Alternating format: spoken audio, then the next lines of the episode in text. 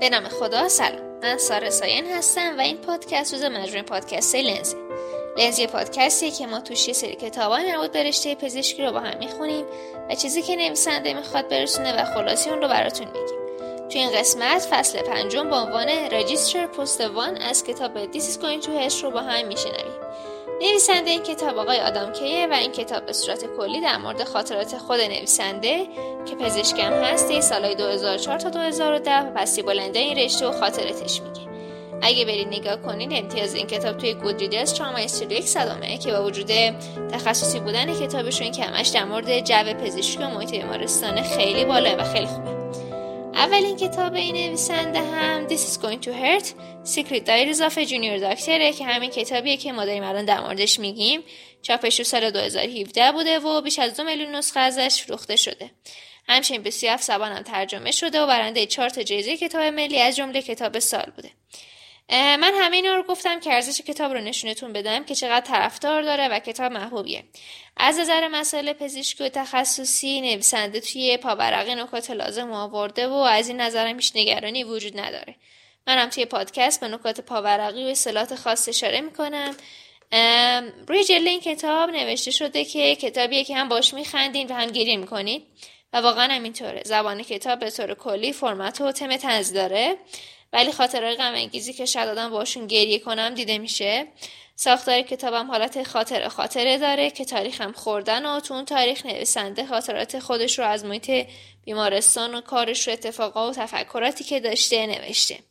ما این کتاب خلاصه کردیم و داستانه خوبش رو براتون گفتیم. اگه خودتون کتاب بخونید که خیلی بهتره و خیلی بیشتر می‌تونید باهاش ارتباط برقرار کنید. ولی ما هم تمام سعی خودمون رو کردیم که دیده خوبی از کتاب بهتون بدیم. ممنون که با ما همراه هستید.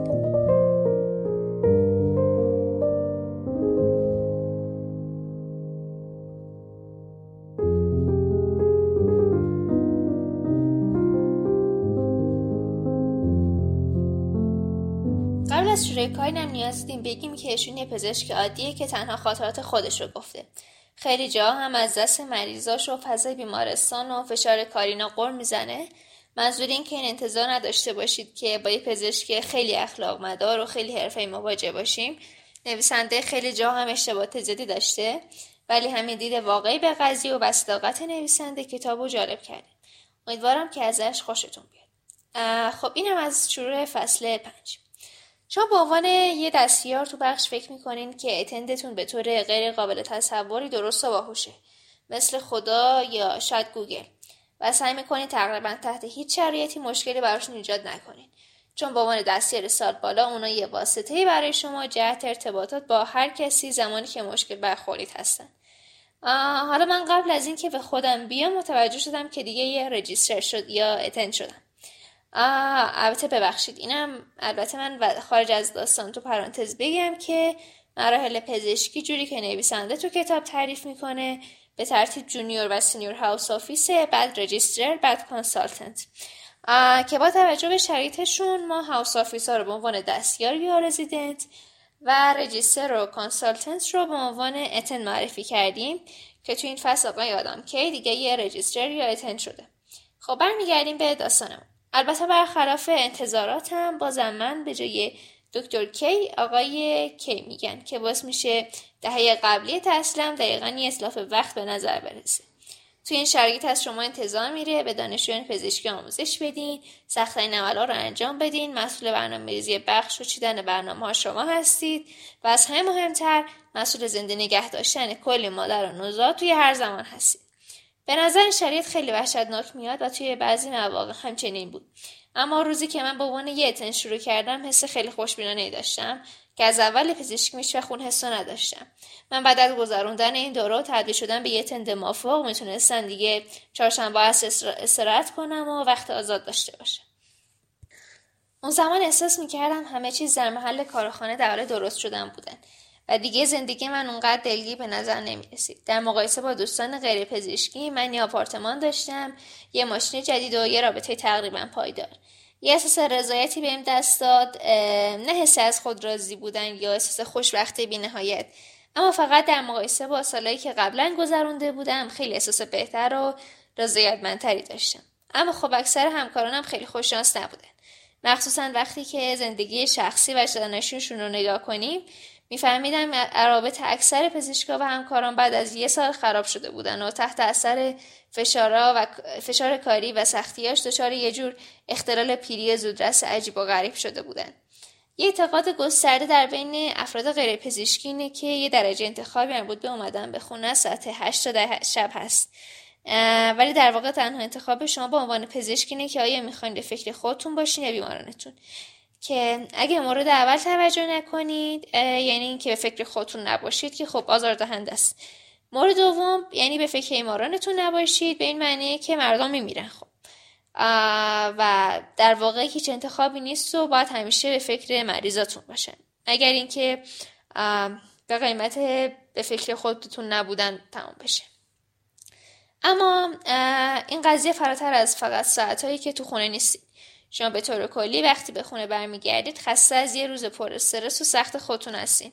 و اونقدر خسته و کوفته هستید که حتی موفق به گپ زدن با شریک زندگی خودتون هم نمیشین.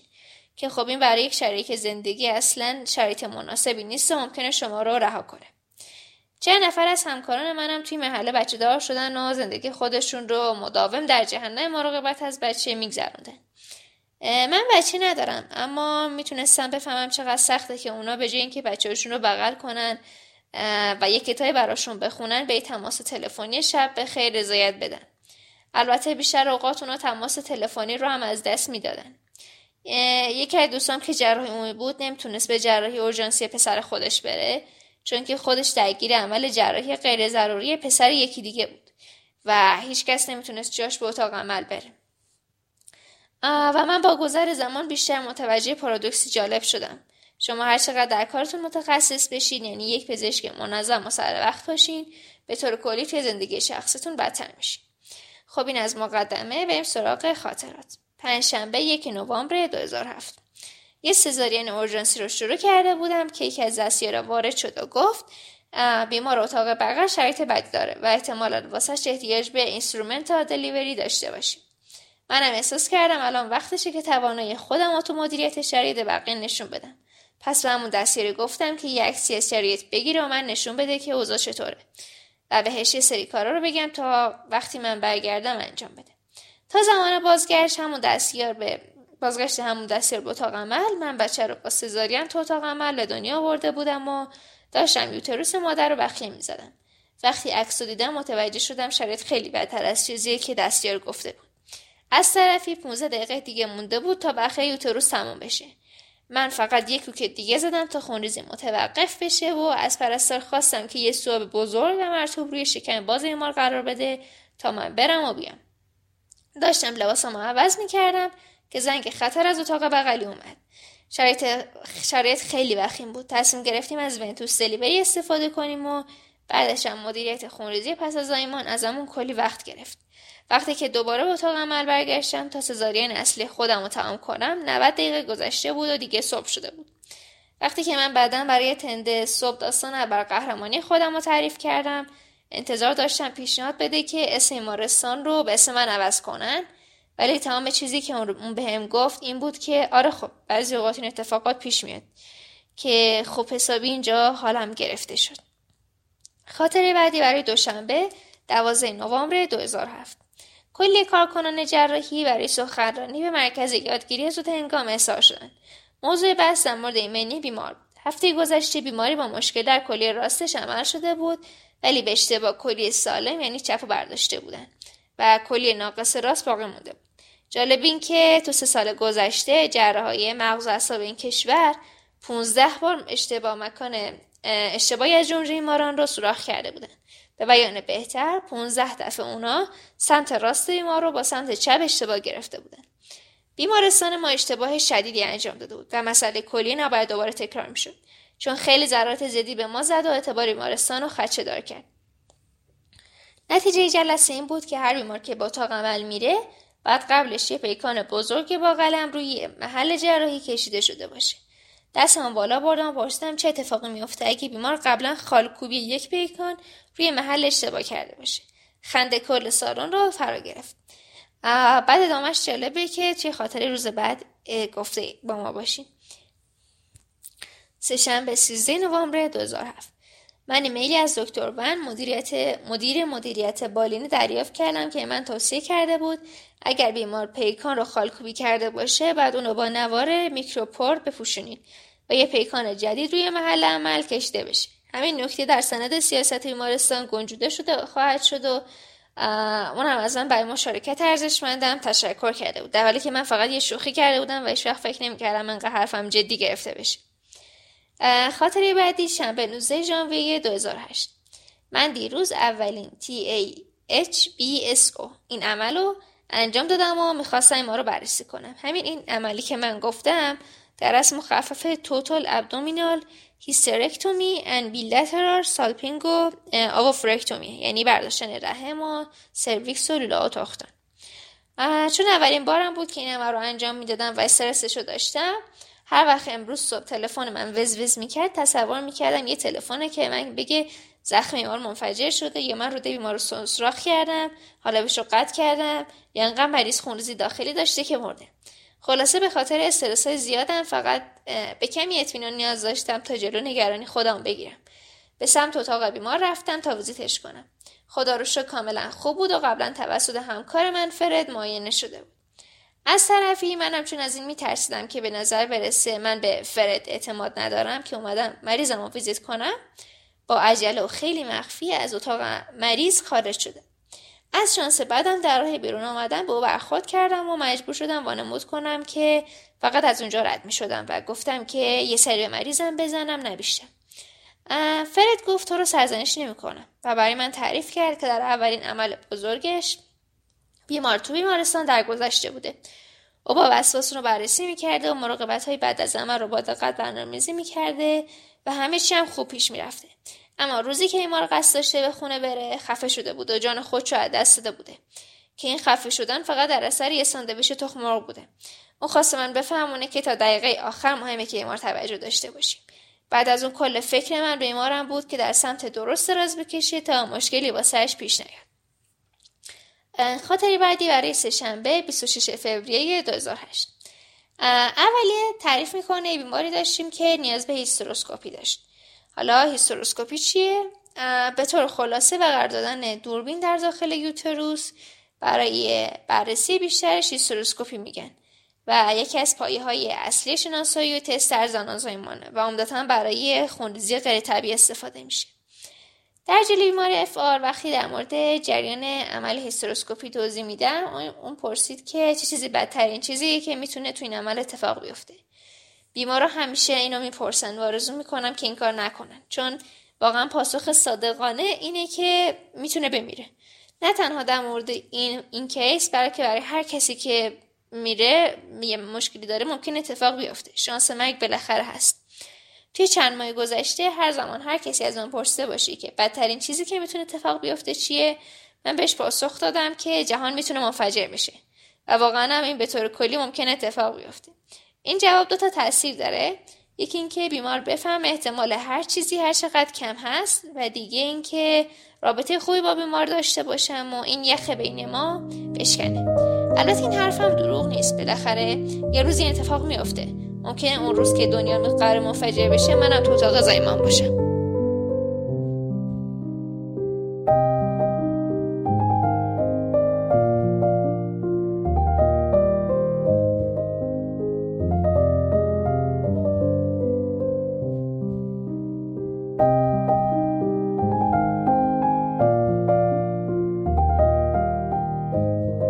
سراغ خاطره بعدی دوشنبه 17 مارچ 2008 من نمی‌فهمم از کی حالا دکتر جونیور اینقدر وقت آزاد دارن که ما باید خودمون حسابرسی سالانه رو بررسی کنیم. الان من نشستم که گزارش بیمارا رو بعد از چیفش شب مرور کنم. در حالی که مشغول جمعوری دادای آبگارد نوزدا هستم به اتفاق عجیب برخوردم و داداشو جمعوری کردم. قبل از اینکه وارد ادامه داستان بشیم من یه توضیح واسه آبگار بدم. نمرات آبگاه معیار استانداردیه که میزان سلامتی کودک تازه متولد شده رو نشون میده و شامل علائم ظاهری نبس حالت قیافه نوزاد فعالیت و تنفسشه. به ترتیب appearance, pulse, grimace, activity و respiration که سربازشون همون آبگار میشه. این شاخص توسط پزشکی به نام ویریجین آبگار ابدا شده. که جالب اینجا نویسنده میگه خود خانم آپگار از قصد علائم انتخاب کرده که سرواژه‌شون شبیه اسم خودش باشه. چون هم سرواژه رو بخوای بذاری هم اسم خودش جفتشون آپگار میشن منم باشم معیارهای سلامتی کودک رو می‌ذارم. kicking یعنی لگد زدن applauding یا یا همون کف زدن و yawning یا یعنی خمیازه کشیدن. که سرواژه‌شون Kay بشه که همون اسممه. اسم نویسنده در است حالا برگردیم به داستان اصلی که نویسنده گزارش بیمارا رو مرور کرده بوده و بعد داده رو جمع کرده بوده. جالب بود توی کتاب این داده ها رو دقیقا مثل مقاله ها با introduction و method و result و conclusion نوشته بود. حالا من اینا رو میگم. introduction ش چیه؟ میگه که 2500 تا بچه هر سال توی بخش ما به دنیا میاد حدود 750 تاشون سزارینن که اطلاعات همشون ثبت میشه. متد اومده گفته که من خودم گزارش عمل 382 سزارین رو از ژانویه تا ژوئن 2007 بررسی کردم. نکته جالبش تو ریزالته که اومده نوشته توی 109 مورد از این 182 تا یعنی 28.5 درصدشون جراح املای سزارین رو اشتباه نوشته بوده. و همچنین جالبه تو کانکلوژن هم آورده نوشته در یک سوا موارد همکارای من هیچی حالیشون نیست و حتی نمی‌تونن املای عملی که بیشتر از هر چیزی انجام میدن رو درست بنویسن. خب بیریم برای خاطره بعدی پنجشنبه 17 آپریل 2008 گاهی اوقات همین چیزای کوچیک هستن که تو بخش زایمان تفاوت ایجاد می‌کنن. وقتی که مادری بازی من رو برای تشکر می‌گیره در حالی که از شدت سختی زایمانش به قدری خسته است که نمی‌تونه حرف بزنه خیلی من انگیزه میده. و گاهی اوقات همین چیزا باعث تغییر میشن. چند روز پیش شوهر بیماری جهت تشکر بعد از سزارین اورژانسی منو به یک طرف برد و با ذکر اینکه رئیس بازاریابی انگلیسی اسم منو پرسید. تا بتونه واسم هدیه بفرسته. من یه هفته تمام در روی کادویی بودم که اون مرد می‌خواست واسم بفرسته و واسه خودم کلی خیال بافی کرده بودم. امروز بسته کادوی موعود واسه من رسید. من واقعا نمی‌خوام ناسپاس باشم دستش درد نکنه اما واقعا جدا فقط کلاه بیسبال بود که اونم برای تبلیغ یه برندی بود و همینطور یه جا خب خاطر بعدی برای دوشنبه 21 آوریل 2008 بوها و مناظر و عمل سزارین به استثنای احتمالی دیاترمی که بوی مطبوعی شبیه بیکن سرخ شده داره؟ اصلا خوب نیست. علل خصوص برای دانشجویی که دچار مسئولیت بعد از مصرف الکل شده باشه. قبل از ادامه داستان من یه توضیح در مورد دیاترمی بگم.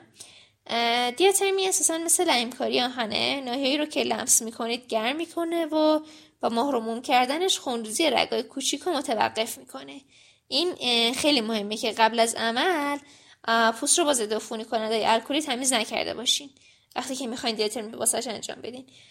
چون در غیر این صورت جرقای دیاترمی می‌تونه با ساتیش گرفتن بیمار بشه و خیلی خطرناکه. خب برگردیم به داستان که می‌گفتیم اتاق عمل سزارین اصلا شرایط مناسبی نداره و چیزی که دیده میشه شامل بیش از نیم لیتر خون کل مایع آمنیوتیک وقتی یوتروس پاره میشه و علاوه بر اون جنینی که حسابی با این مایع لزج پوشیده شده. از طرفی جفتم که اصلا بو ظاهر خوبی نداره. بالاخره در این شرایط نوزاد ما به دنیا آمد و در حالی که من داشتم یوتروس رو بخیم می‌زدم دانشجو از شدت بوی بد اونجا بیهوش شد و درست روی شکم باز شده بیمار افتاد. که به خاطر همین ما کلی تو دردسر افتادیم و مجبور شدیم واسه مادر بچه کلی آنتیبیوتیک در جهت جلوگیری از عفونت تجویز کنیم. خاطر بعدی دوشنبه دو ژوئن 2008 توی درمانگاه قبل از زایمان توسط ماما برای بررسی بیمار تماس گرفته شدم که برم مریض رو چک کنم. یه حاملگی کم خطر دفعه اول در هفته 32 بود که کاملا به نظر یک مایه روتین و معمول می‌رسید. ماما قادر به شنیدن قلب بچه با سونیکید نبود و برای همین از من خواست که چکش کنم. این اتفاق معمولا تو 99 درصد موارد اتفاق میافته که یه دفعه صدای قلب جنین شنیده نشه و همه چی هم خوبه و مشکل نداره. حالا من یه توضیح بدم. سونیکید یه وسیله قابل حمله که برای شنیدن ضربان قلب جنین استفاده میشه. من اونجا رفتم و دستگاه سونو رو چرخوندم تا پدر و مادر قلب بچهشون رو روی مانیتور نشون بدم. ولی متاسفانه گویا این مورد شامل همین یه درصد می‌شد. منم در حالی که فقط به صفحه مانیتور نشون دهنده چهار, حفره قلب بی... قلب بیحرکت جنین نگاه می کردم فهمیدم که پدر مادر بچه متوجه قضیه شدن و مصرف شده بودن. از اونجایی که مادر یه پزشک عمومی و پدر هم یه افتالمولوژیست بود تعجبی نداشت که اونا متوجه قضیه شده باشن. با ناراحتی دستگاه سونار رو کنار گذاشتم و به اتند و مشاورمون زنگ زدم که تایید مرگ جنین رو امضا کنه. ادامه داستان رو تو خاطر بعد گفته میشه. سه شنبه پنج ژوئن 2008 rotation و شیفت های من به طور random دور بیمارستان میچرخه. از کلینیک قبل از زایمان تا اتاق عمل تا کلینیک ناباروری تا بخش labor یا زایمان تا کولپوسکوپی کولپوسکوپی وسیله جهت معاینه و مشاهده cervix و واژن و ولوول است. بنابراین نسبت به همه در حال حاضر احساس غریبه بودن می‌کنم و هر بخشی میرم امیدوارم که کسی رو که می‌شناسم ببینم. علال خصوص این خیلی نادره که بیمار رو بیش از یه بار ببینم. اما من امروز بعد از ظهر تو بخش زایمان پزشک عمومی رو دیدم که همین هفته تشخیص مرگ داخل رحمی بهش داده بودم که همون در داستان قبلا اشاره کردیم. جهت ابورشن به این خانم القا کننده انقباس تزریق شده بود و آماده ابورشن یا همون سخت بچهشون بودن. اون خانم و همسرش به طرز عجیبی از دیدن من خوشحال شدن. یه چهره آشنا کسی که نیازی به توضیح نداره و از قبل از اتفاقی که افتاده خبر داره. چنین فردی می‌تونه کمی حس آرامش و راحتی توی این روز وحشتناک و ترسناک بهشون بده. حالا من چی می‌تونم بگم؟ متاسفانه تا حالا هیچ کس چیز در مورد صحبت با زوجای داغدار به ما نگفته بود. یا حرف زدن مثبت من در مورد دفعه بعدی اونا رو بهتر می‌کنه یا بدتر؟ من می‌خوام به اونا امید بدم اما احساس می‌کنم نباید این رو بگم یا مثلا اینکه بگم چقدر در موردشون ناراحتم خوبه و اصلا باعث میشه یا یا باعث میشه که همه چیز در مورد من باشه. اصلا اونا احساسات شخص دیگری مثل منو در نظر می‌گیرن. یا از طرف مسلمان اونا مقدار زیادی ابراز ناراحتی از خانواداشون دریافت می‌کنن و نیازی به ابراز ناراحتی من نیست. پس بقیه چطور؟ خیلی زیاده یا اصلا کافی نیست؟ تو همین فکرها بودم که گفتگو به سمت اتفاقاتی که در چند ساعت آینده اتفاق خواهد افتاد رفت. اونا هزاران سوال داشتن که من بهترین وجه ممکن به اونا پاسخ دادم. این روش اینو این مقابله با شرایط دشوار اوناست که همون پزشکی کردنش یا medicalizing کردنشون. من چند ساعت بعد برگشتم تا ببینم حالشون چطوره. ساعت از هشت گذشته بود و من تصمیم گرفتم که تا زمان تمام شدن کارشون اونجا باشم. در شرایطی که بقیه خانوما بچهشون رو سالم به دنیا میارن این خانوم با ناراحتی برای ابورشن یا سخت بچهش به اتاق رفت. احساس می‌کردم حضور من حتی اگه مهارت مکالمه من نباشه کمی بهشون کمک می‌کنه. زایمان کمی بعد از نیمه شب اتفاق افتاد و من از مادر نمونه خون گرفتم. همچنین با همدیگه در مورد تمام آزمایشات احتمالی که می‌تونیم برای یافتن علتی برای مورد زایی انجام بدیم صحبت کردیم. من باید از پوست و عضله جنین نمونه برداری می‌کردم. بدترین چیز برای من در این حرفه همین کار بود. قبلا این کار منو خیلی ناراحت می‌کرد. طوری که عملا مجبور می‌شدم وقتی دارم نمونه برداری می‌کنم جهت دیگری رو نگاه کنم. اما در حال حاضر حساسیتم خیلی کمتر شده. نسبت به خیلی از چیزهایی که شما باور نمی کردید که بتونید نسبت به اونا بی احساس بشید به مرور زمان عادت می‌کنید و بی... می‌تونید بی حس بشید. این اتفاق به طرز خیلی ناراحت کننده دردناکه که مجبور بشی جنین مرده رو ببری. ما انتظار داریم که اونا زیبا و به تعریفی تازه باشن که اغلب اوقات نیستن. به عنوان مثال همین بچه چند هفته است که مرده. اون لاغره پوستش لایلایه شده و سرش هم انقدر نرمه که انگار سوخته. وقتی نمونای مورد نیاز خودم می‌گیرم بهش میگم متاسفم. ببخشید اذیت شدی. دوباره اونو میپوشونم و به خدا میگم که مراقب اون باشه. خاطر بعدی در چهارشنبه 18 ژوئن 2008 من اصلا بیگانه نیستم که در حضور بیماران به صورت کد صحبت کنم. سه نوع کد وجود داره. اولا لاتین و یونانی رسمی. مثلا ما میگیم dyspnea به جای تنگی نفس که اینو دانشجوی پزشکی خیلی خوب باش آشنایی دارن. دومین نوع کد با استفاده از لایه‌ای از تعبیر یا به نوع حسن تعبیره. مثلا به جای پیشنهاد سفلیس درخواست تست VDRL که آزمون آزمایشگاهی مربوط بهش هست رو میگیم. یا به جای گفتن HIV می‌تونیم در مورد کمبود CD4 صحبت کنیم. یا اشاره مسائل اساسی سیستم ایمنی بدن. کدای اول دوم رو گفتیم اما کدای سوم بسیار جذابتر با مزه تر هستن. و حدود چند دهه گذشته وارد پزشکی شدن. به طور کلی معتبر و به نظر می‌رسن و به شما اجازه میدن که در مقابل بیمار سریع باشید. بدون اینکه اونا متوجه بشه چه مورد از موارد مورد علاقه من از کد سوم شامل این چیزا میشن؟ مثلا میگن مسمومیت مزمن با گلوکوز یا chronic glucose poisoning به جای چاقی یا obese یا مثلا incarceritis به جای علائم شروع علائم بلافاصله پس از arrest این تا جایی که من سرچ کردم گویا اینطوریه که incarceritis توی زبان انگلیسی وقتی استفاده میشه که پلیس بخواد کسی رو بگیره و اون فرد خودشو به مریضی بزنه تا مثلا نگیرنش یا مثلا ببرنش بیمارستان همچین چیزی. حالا خب اینو چون incarceritis یعنی پلیس گرفتن یه جور مدل انگلیسیش میشه arrest واسه همین ما همین واژه رو توی arrest به معنی علائم arrest هم استفاده می‌کنیم arrest قلبی. دو تا معنا توی یک یه استفاده میشه. بعد مثلا مورد بعدی Q sign ه یا علامت Q. وقتی که زبان از کنار دهن بیمار آویزونه. چون این حالت شبیه Q میشه بهش میگن Q sign یا حتی مثلا می‌تونیم بگیم استاشوس دراماتیکوس هم یه واژه‌ای که استفاده میشه. به معنی حالتیه که بیمار از نظر پزشکی خوبه یا شرایط خوبه اما بسیار هیجانیه. این مورد آخری جالبترین بود که مثلا میان میگن بیمار منتقل شده به طبقه پانزدهم که یعنی مرده. البته این طبقه که باید ذکر میشه باید یک عدد یه شماره بالاتر از تا طبقات بیمارستان باشه. مثلا توی بیمارستان پنج طبقه ای وقتی بگن منتقل شده به طبقه ششم یعنی بیمارشون فوت کرده. اینم یه کدیه که بین پزشک استفاده میشه. خاطری بعدی برای پنجشنبه ده جولای 2008 یعنی دیگه خاطری آخر. من رو نام زدن با مدت دو هفته موریس رفتیم تا پنج سال با هم بودنمون رو جشن بگیریم. من به خاطر بیدی فری بودن یا به قول خودمون آنکال نبودنم خیلی هیجان زده شده بودم. و امیدوار بودم که فراموش نکنم چطور مدت رو خوش بگذرونم. در حالتی که همراه با صبحانه خوردن سریع یا تکسای مزرعتخواهی بعدش نباشیم. اما مشکلی که در حباب قرار داره برای ترکیدن اون فقط یک خراش لازمه. در همین مدت کوتاه خوشی یه ایمیلی برام اومد که باید آخر هفته می‌رفتم سر کار. از شانسم هیچ کدوم از همکارام هم نمی‌تونستن جای من بیان. از طرفی منم تو سفر بودم و داشتم به این فکر می‌کردم که نمی‌تونم بچه رو از طریق اسکای به دنیا بیارم. تصمیم گرفتم به کارمندامون ایمیل بزنم که من نمی‌تونم بیام و شرایطم رو واسهشون توضیح بدم. شاید دلشون ره اومد و راضی شدن. البته وقتی بیشتر فکر کردم متوجه شدم من همکاری رو می‌شناسم که مجبور شده بودن معسل خودشون رو کوتاه کنن تا بیمارستان برگردن. یا اینکه توی مراسم خاک سپاری نتونستن شرکت کنن. بنابراین فهمیدم هیچ شانسی ندارم تا اونا بتونن شیفتای منو جابجا کنن.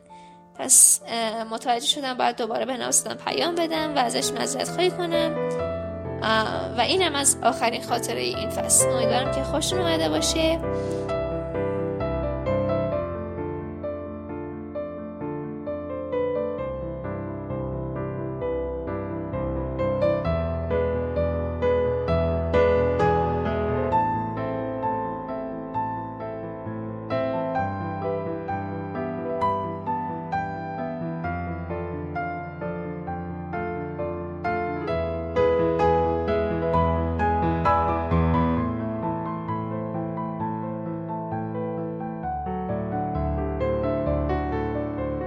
این یکی از اپیزودهای پادکست لنز.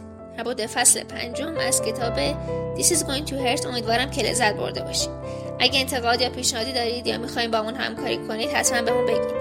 پادکست لنز کاری اصلی مدیکیشنه که اصلی اصلیش رو بچه ورودی 97 پزشکی دانشگاه تهران تشکیل میده. به امید گسترش فرهنگ مطالعه خداحافظ.